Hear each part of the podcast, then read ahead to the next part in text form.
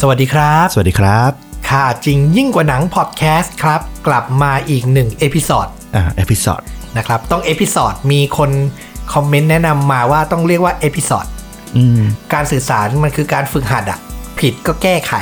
อืม ใครมีความรู้สิ่งที่ถูกต้องก็แนะนำกัน แล้วก็ปรับปรุงแล้วว่าโอเค แล้วมันทำให้การสื่อสารดีขึ้น ทั้งเราทั้งฟุกก็ได้รับความรู้แล้วก็ได้ทำการสื่อสารที่ดีขึ้นด้วย ใช่ คืออะไรที่เราไม่รู้จริงๆ เราก็เออก็ก็ยินดีที่ได้รู้แล้วก็จะถ่ายทอดสิ่งที่ถูกต้องให้ด้วยไงเออ นะครับ เพราะฉะนั้นติดตามติชมกันได้เหมือนเดิมนะครับ อ่า วันนี้ค่าจริงยิ่งกว่าหนังเป็นเรื่องราวจากทางฟลุก อ่า คดีฆาตกรรมวันนี้เกิดขึ้นที่ไหน เบเบอีกแล้ว อเมริ กา อเมริกาไม่เบนะ เรื่องมันเยอะ จริง มันก็เลยแบบเราก็จะเจอเรื่องของฝั่งอเมริกาเยอะหนึ่งคือเขาก็มีเคสเยอะ แล้วก็การบันทึกต่างๆเขาดีไง ใช่ หลากหลายเรื่องราวอะ่ะ เหตุการณ์ในประวัติศาสตร์อเมริกาอย่างแบบสงครามกลางเมืองอะไรเงี้ยเขาบันทึกไว้แบบดีมากเลย มันทำให้คนรุ่นหลังเนี่ยศึกษาง่ายอ่ะวันนี้เป็นยังไงครับ เป็นคดีที่ได้ขึ้นชื่อว่า คดีการไต่สวนแห่งศตวรรษ โอ้โห เรื่องราวเกิดขึ้นประมาณปี 1920 อืมอืมอืม ใกล้ๆกับสงครามโลกเนาะ อืมอืมอืม เออ อืมอืม จุดที่ไปเจอเรื่องนี้มาเกิดจากข้อสงสัยส่วนตัวว่า ส่วนใหญ่เนี่ยเขาบอกว่าอ่าคนปกติอะจะมี IQ อยู่ที่ประมาณ 95ถึง105 อืม อันนี้ที่ไปเจอมานะ อืม แล้วเขาบอกว่าสถิติส่วนใหญ่อะฆาตกรอะ IQ จะต่ำกว่าคนทั่วไปอยู่ประมาณเฉลี่ยนะ94.5 เอง อืม มันก็เลยเกิดความสงสัยเหมือนกันว่า อ้าว แล้วฆาตกรที่มันจีเนียสอะอัจฉริยะ IQ แบบสูงสูงๆอะมันจะแบบเป็นยังไงอะไรเงี้ย อ๋อ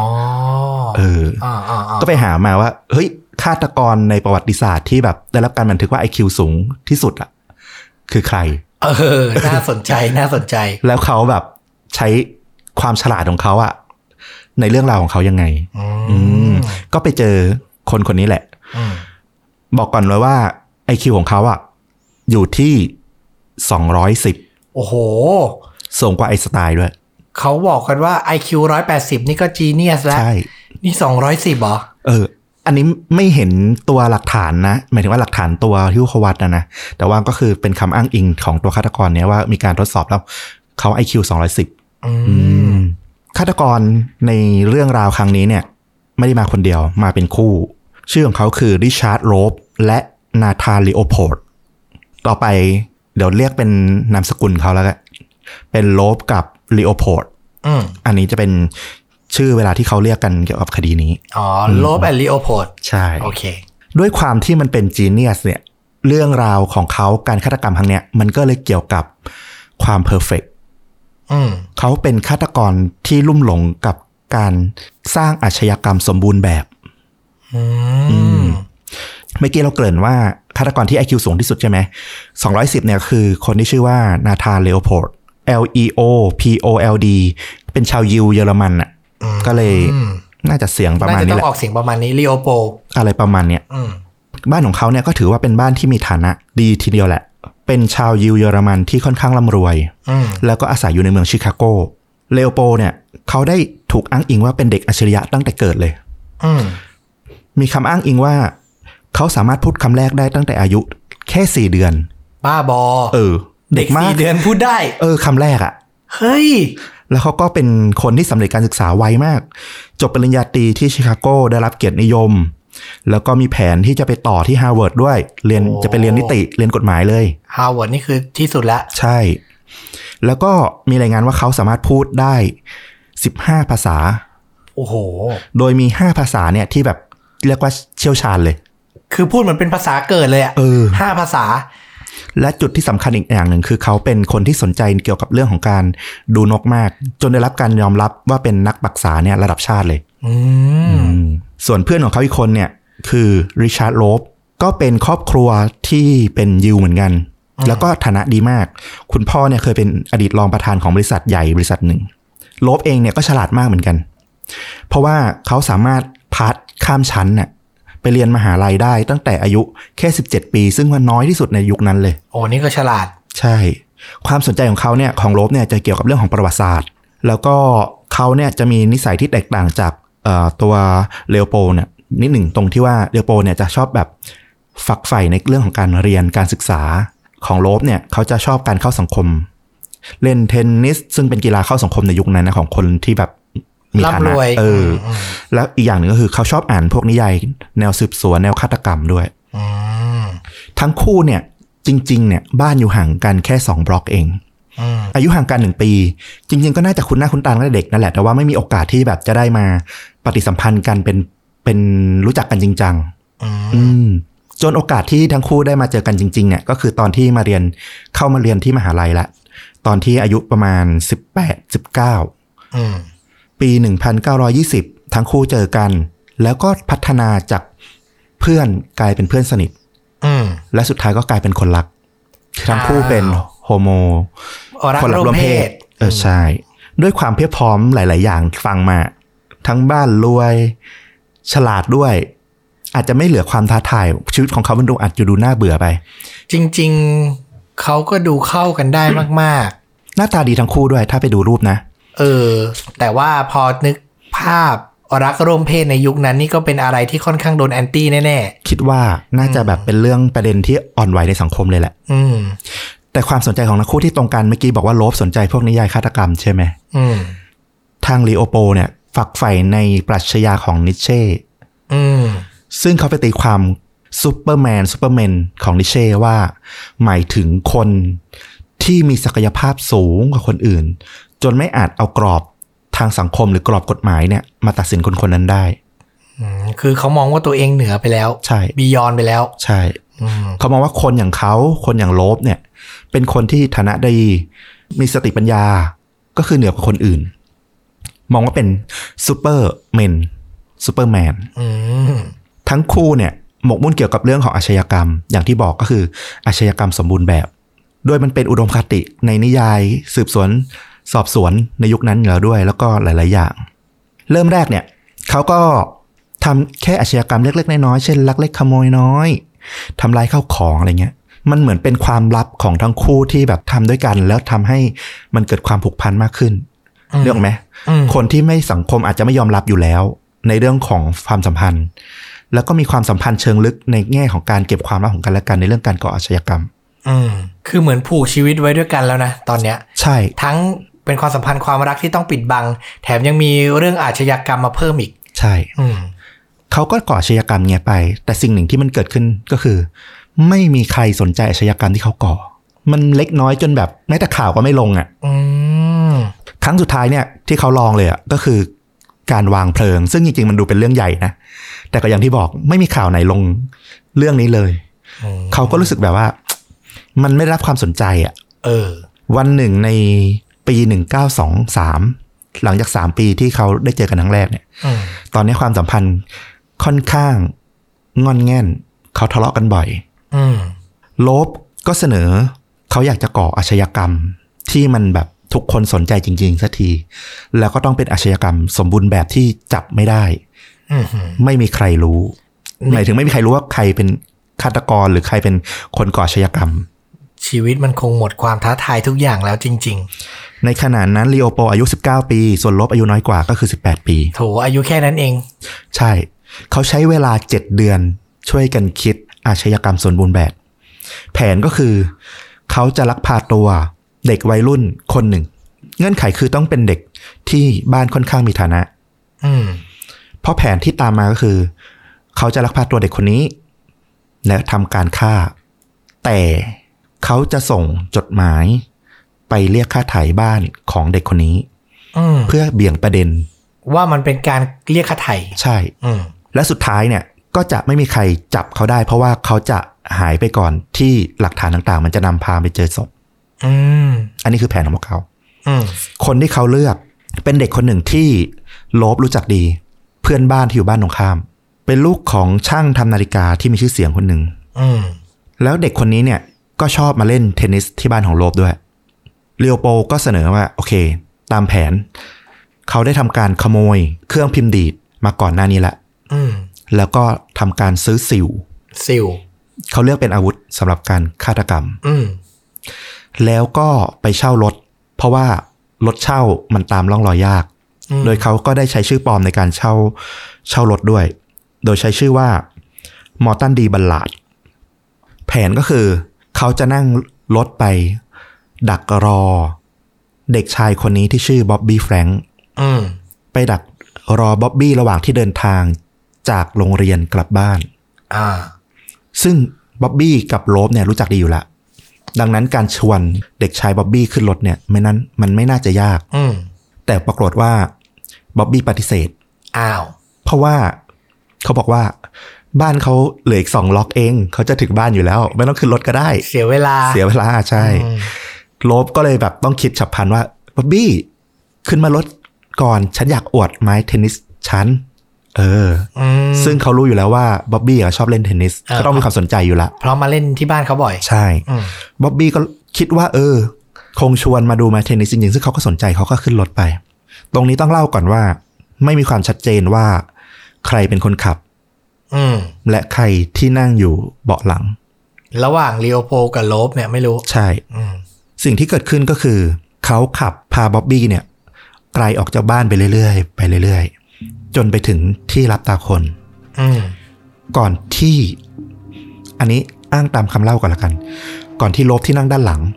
จะเอาสิว แทงเข้าไปที่บ๊อบบี้ที่นั่งอยู่เบาะหน้า ปรากฏว่าบ๊อบบี้เนี่ยไม่ได้ตาย ไม่ตายทันทีอย่างที่คิดทำให้เขาอะต้องลากบ๊อบบี้อะไปที่เบาะหลัง แล้วก็ทำการแทงไปหลายๆครั้ง ทำไมเขาถึงเลือกใช้สิววะ สิวมันไม่ได้มีความคมมัน เขาคิดว่าแทงเข้าไปที่หัวแล้วน่าจะตายมั้ง อืม แต่มันก็คือมันมีเรื่องผิดคาดได้เยอะ ด้วยความที่ยังไม่มีประสบการณ์ในการฆ่าด้วย เขาเรียกว่าอะไร เขาเรียกว่า อาศัยแต่ตำรา ถูกต้อง อืม แล้วก็ใช้การยัดเศษผ้าเข้าไปในคอ เพื่อให้แน่ใจว่าตาย โอ้โห อืม โหดเหมือนกันนะ จากนั้นเขาก็ทำการซ่อนศพบ๊อบบี้ไว้ที่พื้นรถ เอาผ้าคลุมไว้ แล้วขับออกจากตัวเมือง ห่างออกไปอีกประมาณ 40 กิโลเมตร เป็นทะเลสาบที่เขาวางแผนไว้แล้วว่า เขาจะเอาศพมาซ่อนไว้ที่นี่ โดยทะเลสาบเนี้ยมันจะมีทางรถไฟวิ่งขนานข้างไป และที่ทางรถไฟเนี้ยมันจะมีรางน้ำ อืม ซึ่งกว้างพอที่จะซ่อนศพเด็กได้ อ๋อ การที่เขาจะซ่อนศพของบ๊อบบี้เนี่ย มีอย่างหนึ่งที่เขาต้องทำก็คือ เขาต้องเอากรดทำลายใบหน้า และอวัยวะเพศ เพื่อไม่ให้สามารถสืบหาได้ว่าเด็กคนนี้คือใคร อืม ใบหน้าเรารู้แล้วอะว่าโอเค มันไม่ไม่ระบุว่าหน้าตาคือใคร แต่ที่ต้องทำลายอวัยวะเพศอะเพราะว่าบ๊อบบี้ก็เป็นยิว และยิวเนี่ยเขาจะคลิป อ๋อ ดังนั้นเพื่อทำลายตัวตนน่ะว่าเขาเป็นครอบครัวจากไหนเนี่ยก็เลยต้องทำลายอวัยวะเพศด้วย ก็เป็นเรื่องที่เขา คิดเยอะมาก คิดมาก่อนเยอะ สม มาก กับ IQ สองร้อยสิบ ใช่ หลังจากนั้นคืนนั้นเขาก็กลับมาที่ชิคาโก แล้วเขาก็รู้แล้วว่าเออตอนนี้ข่าวเรื่องการหายตัวของบ๊อบบี้อะเป็นที่รู้ไปทั่วละ อืม เขาก็ทำการโทรไปหาแม่ของบ๊อบบี้ในคืนนั้น เพื่อแจ้งว่าบ๊อบบี้อะถูกลักพาตัวไปนะ เดี๋ยวจะมีจดหมายส่งไป แจ้งวิธีการเพื่อส่งเงินไถ่ตัว ให้อีกทีหนึ่ง อืม ก็คือโทรไปอ้างตัวว่าตัวเองเนี่ย เป็นโจรที่ลักพาตัวบ๊อบบี้ ใช่ ไปเลย โดยเลโอโปเนี่ยอ้างว่าตนเองอะชื่อจอร์จจอห์นสัน อืม วันรุ่งขึ้นเขาก็ส่งจดหมายที่พิมพ์จากเครื่องพิมพ์ดีดที่ขโมยมาเนี่ย ส่งไปที่บ้านของบ๊อบบี้เพื่อแจ้งว่าให้เอาธนบัตรเก่าไม่ลันเลขก็คือตามสไตล์ของพวกเงินที่แบบจะป้องกันการแกะรอยอะให้นำไปไปส่งที่นู่นที่นี่ แต่ว่ามันมาสะดุดที่ว่า ด้วยความที่ครอบครัวบ๊อบบี้อะอกสั่นขวัญแขวน อืม เลยจำไม่ได้ว่าจุดที่จะต้องไปรับคำสั่งที่สองอะคือที่ไหน อ๋อ คือแผนของเรียวโปกับโลบก็คือเขาจะวางจดหมายเนี่ยส่งไปเรื่อยๆ ให้ทำนู่นทำนี่ไปเรื่อยๆหลายๆขั้นตอน เพื่อลวงทั้งตำรวจทั้งครอบครัวเนี่ยให้หลงไปเรื่อยๆไปเรื่อย อืม ๆทำให้จุดที่สองเนี่ยที่จะต้องไปรับคำสั่งอ่ะหาไม่เจอ ครอบครัวหาไม่เจอ คือตื่นเต้นลนลานจนลืม ใช่ อืม นี่เป็นเรื่องที่สะดุด และสะดุดต่อมาอีกคือมันเหนือความคาดคิดของทั้งคู่มากคือตำรวจไปเจอศพของบ๊อบบี้ก่อน อ๋อ และด้วยความที่ตอนนั้นมันมีเด็กหายอยู่แค่คนเดียวอะ อื มันเป็นข่าวดังของเมือง และเป็นลูกของคนดัง คนมีชื่อเสียง คนมีฐานะ ใช่ ตำรวจเนี่ยระดมหาเลยแหละ ใช่ แล้วมันเจอไวมาก อืม ก็ทำให้เลโอโปกับตัวโลบเนี่ย ต้องรีบทำลายหลักฐานต่างๆ ทั้งเสื้อผ้าที่ห่อศพ ทั้งเสื้อผ้าตัวเองที่ขนศพที่มีเลอะเลือดของบ๊อบบี้เนี่ย รวมทั้งอ่าตามเบาะรถเช่าด้วย อืม เพื่อไม่ให้ตามตัวมาถึงพวกตัวเองได้ หลังจากทำลายเสร็จด้วยความที่จีเนียสมากอะเขาสามารถกลับมาใช้ชีวิตแบบปกติ อืม แบบไม่มีพิรุษได้ อืม โดยโลบเนี่ยเลือกที่จะเก็บตัวอยู่บ้าน อืม ในขณะที่โลโปเนี่ย IQ 210 เนี่ย จริง ๆ เขาเป็นนักวิชาการแต่รอบเนี่ยแปลก อืม เขาเดินไปคุยกับนักหนังสือพิมพ์ ไปคุยกับชาวบ้านไปคุยกับตำรวจ แถมไปยังไปให้ทฤษฎีด้วยนะ แบบว่า เฮ้ยเนี่ย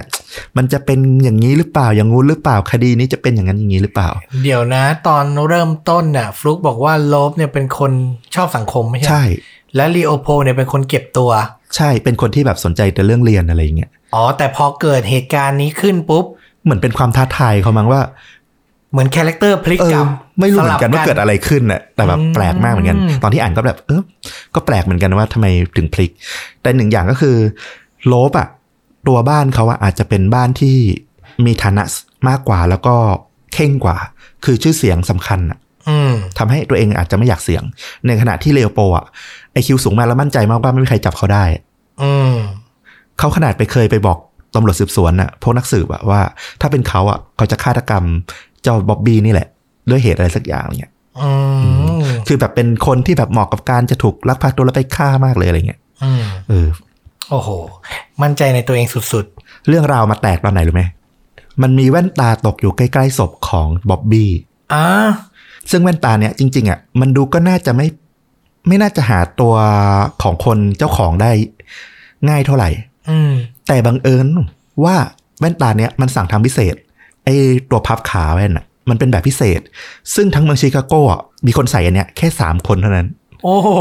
และบังเอิญหนึ่งในนั้นอ่ะคือเลโอโป โอ้ เรียวโปก็เลยถูกต้องสงสัย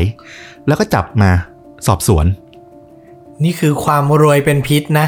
ใช่ เป็นแว่นรุ่นพิเศษที่น้อยคนจะใส่ ใช่เรียวโปเขาก็บอกว่า มันเป็นไปได้ไหมว่าตอนนั้นผมอะไปดูนกที่แถบนั้นพอดีมัน อืม เมื่อประมาณหนึ่งสัปดาห์ก่อน อืม แล้วแว่นผมก็หายไปอะไรอย่างเงี้ย อืม เออตำรวจก็แบบ ไม่ค่อยเชื่อ และหลังจากที่เขาอ่ะไปโม้กับคนมาเยอะด้วย ใช่ ไปพูดให้ตำรวจสายสืบฟังด้วย ใช่ คราวเนี้ยเขาก็เลยเชิญทั้งคู่มา เพราะว่าเรียวโปอะอ้างอิงว่าคืนวันที่เกิดเหตุอะเขากับโลบอะขับรถเล่น อืม แล้วก็ไปรับผู้หญิงที่เที่ยวอะ อืม ขึ้นรถแล้วก็ไปมีเพศสัมพันธ์กัน อืม ก่อนที่จะแบบแยกทางกันไปโดยก็ลืมถามชื่อผู้หญิงคนนั้น อืม ตำรวจก็เลยซักหนักขึ้นไปอีก เพราะไม่เชื่อ คนที่น่าสงสัยที่สุดในคดีนี้ณตอนนี้นะคือโลบกับเรียวโป อืม เออจนในที่สุดตัวโลบเองอะทนการซักถามไม่ไหว จนก็สารภาพออกมา อืม อืม พอโลบสารภาพปั๊บเหมือนเลโอโปรู้อะก็รีบสารภาพตาม แต่ทั้งคู่สารภาพแบบซัดทอดกันเอง โลบบอกว่าผมไม่ใช่คนฆ่าเลโอโปเป็นคนฆ่า อืม ผมเป็นคนขับรถ อืม ที่บอกเมื่อกี้ว่ามันไม่แน่ชัด อืม ขณะที่เลโอโปก็บอกว่า ผมอะเป็นคนขับรถ แต่โลบอะเป็นคนฆ่า อ้าว เออแต่ที่ชี้ชัดก็คือว่า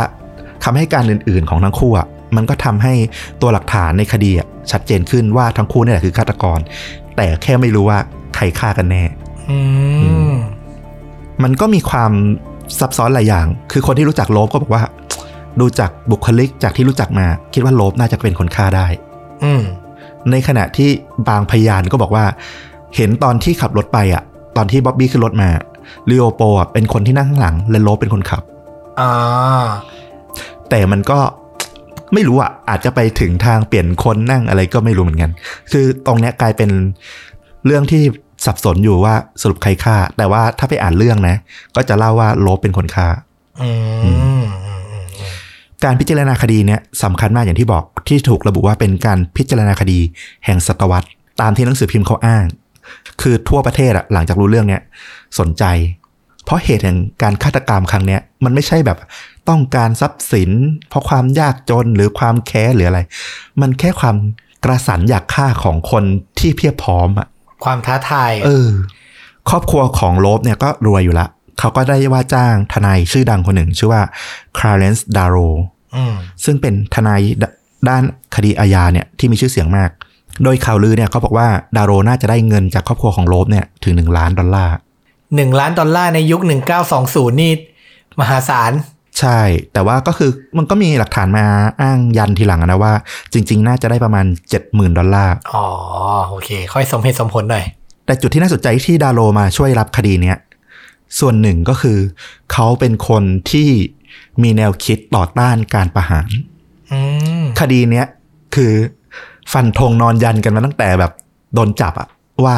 ประหารประหารประหาร สังคมบอกว่าประหาร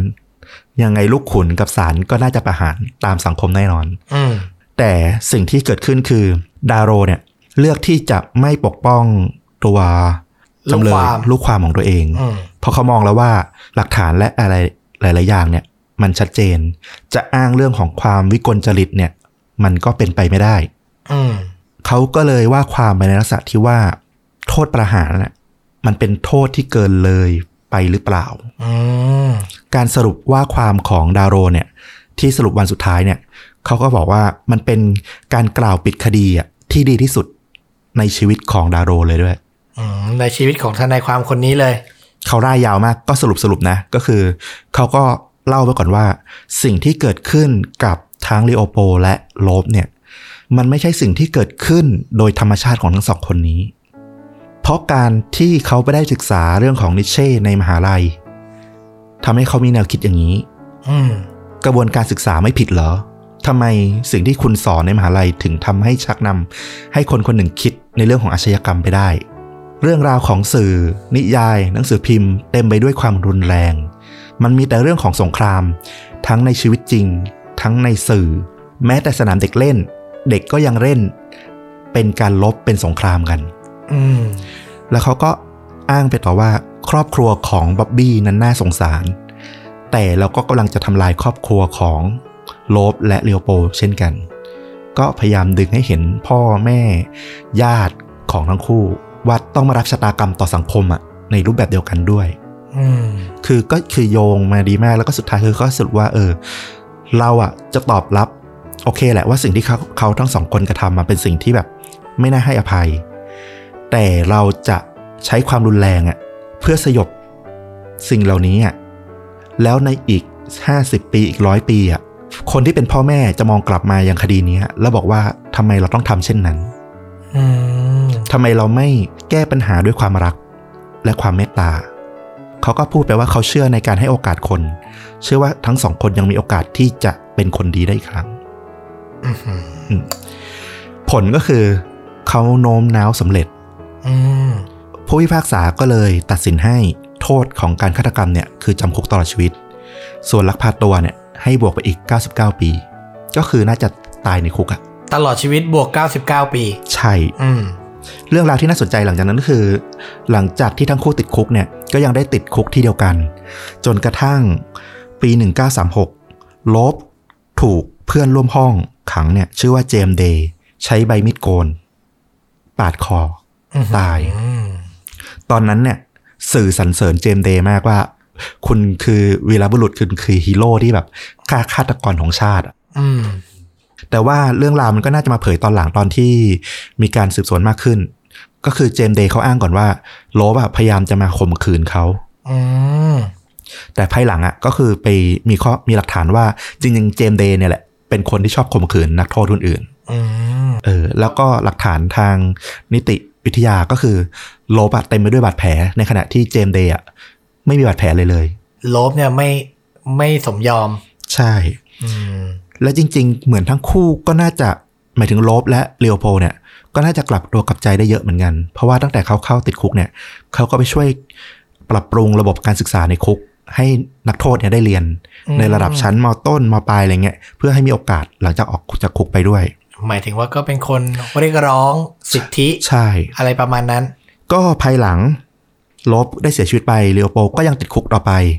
แล้วเขาก็เป็นอาสาสมัครหลาย ๆ อย่าง ก็คือเป็นนักโทษดีเด่นแหละ อืม ทั้งอาสาสมัครทดลองวัคซีน รักษาโรคมาลาเรียอะไรประมาณเนี้ย อืม แล้วก็พัฒนาเรื่องการเรียนการสอนในคุกทำห้องสมุดห้องเรียนอะไร ในคุกหลายอย่างก็คือด้วยความฉลาดของเขาด้วยอ่ะเขามีศักยภาพที่จะทำอะไรได้มากกว่าเป็นนักนักโทษเฉยๆอยู่ละ อืม อืมหลังจากผ่านไป 33 ปีเลโอโปลก็ได้รับการปล่อยตัวในเดือนมีนาคม 1958 ด้วยความที่ประพฤติดีมาตลอด อายุออกมาก็ห้าสิบกว่าได้ละ ใช่ อืม แต่ด้วยว่าสังคมอ่ะยังจำเรื่องราวได้อยู่ทำให้เขาอยู่ในบ้านเกิดไม่ได้ อืม แม้แต่ญาติเองอ่ะยังต้องเปลี่ยนชื่อเปลี่ยนสกุล เพื่อไม่ให้ใครรู้ว่าเป็นญาติของทั้งคู่อะ อืม ในที่สุดเขาก็เลยย้ายไปอยู่ที่เปอร์โตริโก ก็อเมริกาใต้ ใช่แล้วเขาก็ได้แต่งงานกับแม่ไม้คนหนึ่ง หลังจากนั้นเขาก็เรียนโท แล้วก็ได้กลายเป็นนักวิจัยทำงานที่มีประโยชน์ต่อสังคมออกมาหลาย ๆ อย่างมาก อืม จนสุดท้ายในปี 1971 เขาก็ได้เสียชีวิตจากภาวะหัวใจวาย ในวัย 66 ปี อืม แล้วก็ได้บริจาคดวงตาเพื่อต่อชีวิตคนอื่นด้วย ก็คือหลังจากคดีฆาตกรรมนั้นนะเรียกว่าเขาก็คือคนที่ทำเพื่อสังคมคนหนึ่งแหละ อืม อืม สมเป็นคดีแห่งศตวรรษนะ เราว่ามันคือประเด็นที่ไม่ใช่แค่ยุคนั้นอะยุคนี้ก็ยังพูดถึงอยู่ อืม ความรุนแรงในสื่อ สิ่งที่เยาวชนของทั้งโลกได้รับ มันส่งผลต่อการกระทำของเขาไหม ใช่ ส่งผลอย่างไร และเราจะโทษว่าความรุนแรงหรือการฆ่ากันที่มันเกิดขึ้น ซึ่งทุกวันนี้ก็ยังมีอยู่เนี่ย จะโทษที่ตัวบุคคลที่เป็นอย่างนั้น อืม หรือจะโทษสิ่งรอบด้านที่มันหล่อหลอมให้เขาเป็นอย่างนั้น แล้วเราเชื่อในการให้โอกาสคนขนาดไหน อืม เป็นเรื่องที่ถกเถียงต่อสู้แล้วก็ความคิดเห็นแตกต่างมากมายตลอดเวลา เราเชื่อว่าคุณผู้ฟังฟังตอนเนี้ย ก็คิดไม่เหมือนกัน ใช่ บางคนก็บอกว่าถ้าเราเป็นพ่อเป็นแม่บ๊อบบี้อะรับได้เหรอ จริง แต่ถ้ามองอีกมุมหนึ่งอย่างที่ทนายของทางฝั่งลีโอโพพูด เออ มันก็มีเหตุผลของเขาอะก็เป็นอะไรที่ต้องถกเถียงแล้วก็โอ้โหหาจุดสิ้นสุดยาก จริงโทษจำคุกตลอดชีวิตก็ดูเรียกว่าไม่ได้น้อย อืม แค่ว่าคุณยอมรับได้ไหมที่ว่าตัวฆาตกรอ่ะ อาจจะไม่ได้ตายตกตามไป มันก็มีเหตุผลมายกได้อีกว่า มันก็ไม่ใช่ฆาตกรทุกคนที่ออกจากคุกมาแล้ว เราไม่รู้ว่าเขาจะเป็นยัง สร้ไงประโยชน์ได้เหมือนลีโอโพถูกไหม ใช่ อ่านในเคสลีโอโพลเขามีประโยชน์ แต่ก็มีเคสใด ๆ อีกมากมายที่เข้าออกคุกเป็นว่าเล่น ใช่ และก็ไม่จบไม่สิ้น ในประเทศเราเนี่ยเยอะแยะมากมายที่เขาวิจารณ์กัน ใช่ ทุกคนน่าจะมีคดีที่ในใจที่นึกออกแหละ ใช่ ว่าแบบอื้อหือคนแบบนี้ เนาะ ใช่ ไม่น่าออกมาอยู่ให้เป็นเรื่องเป็นราวในสังคมอ่ะอ่ะมันก็เนี่ยก็ต้องถกเถียงกันต่อไปแล้วว่า ถูก ก็เคส by เคสว่ากันไปนะ ใช่ หนังที่หลังจากอ่านคดีนี้จบอะแล้วนึกถึงนะ ที่ว่า อืม น่าจะใกล้เคียง ก็คือ The Tyrant Mr. Ripley อ๋อ มันไม่ตรงหรอกแต่ว่าบรรยากาศกลิ่นอะมันทำให้นึกถึง เออ เพราะมันเป็นเรื่องของอัจฉริยะ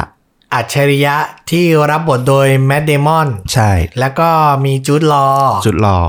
เซตติ้งมันอยู่ในยุคย้อนยุค แล้วก็มีเป็นเรื่องของคนมีฐานะ เป็นเรื่องของการเป็นรักร่วมเพศ เออ เออฟิลลิ่งมันแบบใกล้ แล้วก็ เคี มี ยง การฆาตกรรม อันนี้สำหรับเราเป็นหนังที่เราชอบเรื่องหนึ่ง อืม เป็นการพลิกบทครั้งใหญ่ของแมดเดมอนเหมือนกัน หล่อมากเลยเนาะ ความรู้สึกเราอะ ในเรื่องนั้นน่ะ แต่ถ้าในเรื่องนั้นคนที่เฉิดฉายจริง ๆ คือน่าจะเป็นจูดลอว์ อืม ที่เสน่ห์แรงมากแล้วเป็นหนังเหมือนกึ่งกึ่งๆทำให้เขาอ่ะจากที่มีชื่อเสียงประมาณหนึ่งอ่ะกลายเป็นระดับโลก อืม รู้สึกว่าจะมีรางวัลสมทบด้วยนะ ใช่ ใช่ไหม คือจริง ๆ ตามตัวบทหนังนะที่ดูนะ จุดรออะต้องดึงผู้ชมให้ได้อยู่หมัดอะ อืม ต้องฉายแสงให้ได้อะ ใช่ ในขณะที่ตัวแมดเดมอนเองอะตามบทเขาอะควรจะอย่างนี้แหละ ดูไม่เป็นจุดที่น่าสนใจเกินไป อืม เพราะว่าความสามารถหรือจุดประกายที่แท้จริงของเขาอะมันจะต้องเผยเข้ามาในในช่วงหลัง ใช่ อืม นะครับ นี่เราเปิดดูรางวัลและ ก็มีจูดลอได้สมทบชายยอดเยี่ยมจากเวทีลูกโลกทองคำได้เข้าชิงออสการ์สาขาสมทบชายนะครับผมแล้วก็แมดเดมอนเนี่ย ก็ได้นำชายยอดเยี่ยมด้วยนะ จากเวทีลูกโลกทองคำเช่นกัน อ่าอันนี้ก็คือ The Talent Mr. Ripley เป็นหนังในปี 1999 เราว่าคอหนังน่าจะได้ดูกันหลายคน น่าจะเป็นหนังที่ถูกใจใครหลาย ๆ คน แต่น้องๆ ยุคใหม่ที่แบบอาจจะไม่ทัน อาจจะแค่เคยได้ยินได้ยินยังไม่ได้ดูแนะนำ อืม เป็นหนังฆาตกรรมซ่อนเงื่อนแหละ แล้วก็ฆาตกรจะหาหนทางเอาตัวรอดจากสิ่งที่ทำลงไปได้ยังไง อะไรคือแรงจูงใจของเขาอะไรประมาณเนี้ย อืม เออจูดลอว์นี่ก็จะเล่นเป็นเศรษฐีเจ้าสำราญนั่นแหละ ที่